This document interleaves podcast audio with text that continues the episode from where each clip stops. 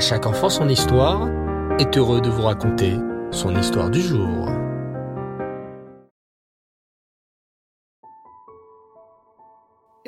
Les enfants, bonsoir, vous allez bien? Baou Hashem. Cette semaine, nous commençons le cinquième Sefer de la Torah, le Sefer d'Evarim. Dans ce Sefer, Moshe donne les dernières recommandations au béné Israël qui vont rentrer bientôt en Eretz Israël. Il leur fait aussi des reproches sur tout ce qui s'est passé dans le désert. L'écaille, le veau d'or, les explorateurs. Mais il leur fait des reproches très gentiment, sans leur crier dessus et leur faire honte. Alors, écoutez bien cette histoire. Rabbi Meir de Primishlan était un grand rabbi qui avait de nombreux chassidim. Un de ces chassidim, Reb Avram, avait très très envie de faire son aliyah et d'aller s'installer en Israël. Il alla donc voir Rabbi Meir pour lui demander sa bracha. Il lui dit, Rabbi, je désire monter en Eretz Israël pour m'y installer et étudier la Torah. Vas-y, Reb Avram. Hachem sera avec toi. Mais, Rabbi, je n'ai pas assez d'argent pour y aller. Comment faire? Je vais te trouver une solution. En attendant, reste dans mon bureau et observe. Reb Avram s'assit alors. Quelques minutes plus tard, un riche noble entre dans le bureau de Rabbi Meir pour lui demander une beracha. Rabbi Meir lui dit Attends, je vais te raconter une histoire. Reb Avram s'apprête à se lever et partir, mais Rabbi Meir lui dit de rester et commence.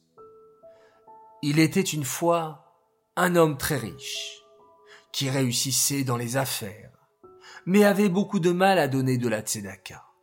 Son yetzerara, de l'argent, l'empêchait de faire du chesed dans le ciel.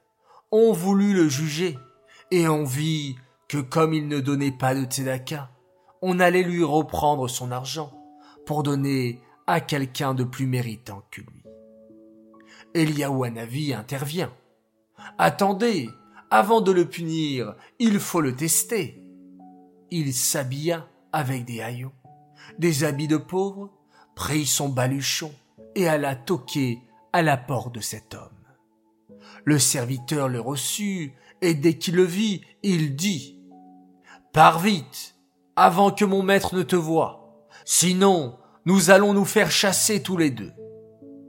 À ce moment-là, le riche rentre dans la maison. Eliawanavi le supplie. S'il vous plaît, donnez-moi du pain, même rassis, même sec, et un tout petit peu d'eau. Mais le riche ne voulut rien savoir. Il le jeta dehors.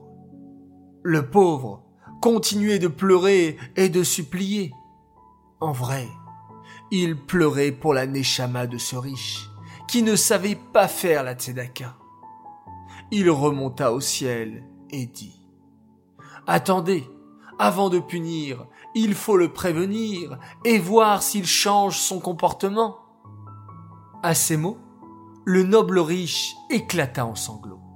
C'était lui qui s'était fait juger. Il comprit alors qu'il avait très mal agi et demanda. Le riche accepta le reproche, s'empressa de donner la somme à Reb Avram et promit qu'à partir de ce jour, il ferait la mitzvah de Tzedaka très scrupuleusement. Et oui, les enfants, lorsqu'un reproche est bien fait, sans faire honte, ni peiner son prochain, nous pouvons l'améliorer et le ramener vers la Torah Alors nous aussi, nous allons faire très attention lorsque nous ferons des reproches aux autres. Maintenant les enfants, si je ne sais pas faire un reproche, eh bien, c'est mieux de me taire pour ne pas faire de la peine à mon ami, ni lui faire Cette histoire est dédiée les Chaya Batester. Voilà les enfants, l'histoire est terminée. J'espère qu'elle vous a plu et qu'elle va nous donner la force à nous tous de progresser dans la Torah et les mitzvot avec un bon comportement. J'espère d'ailleurs que vous vous comportez bien pendant ces vacances et que vous aidez bien papa et maman, vos petits frères et vos petites sœurs et que vous progressez, mais Khaïl el. Les enfants, je vous dis très très bonne nuit, Laila Tov, faites de très jolis rêves, on se retrouve comme d'habitude dès demain matin pour la Mitzah du Rambam. Et on va se quitter une fois de plus en remerciant Hachem pour cette belle journée passée et en faisant tous ensemble un magnifique schéma Israël.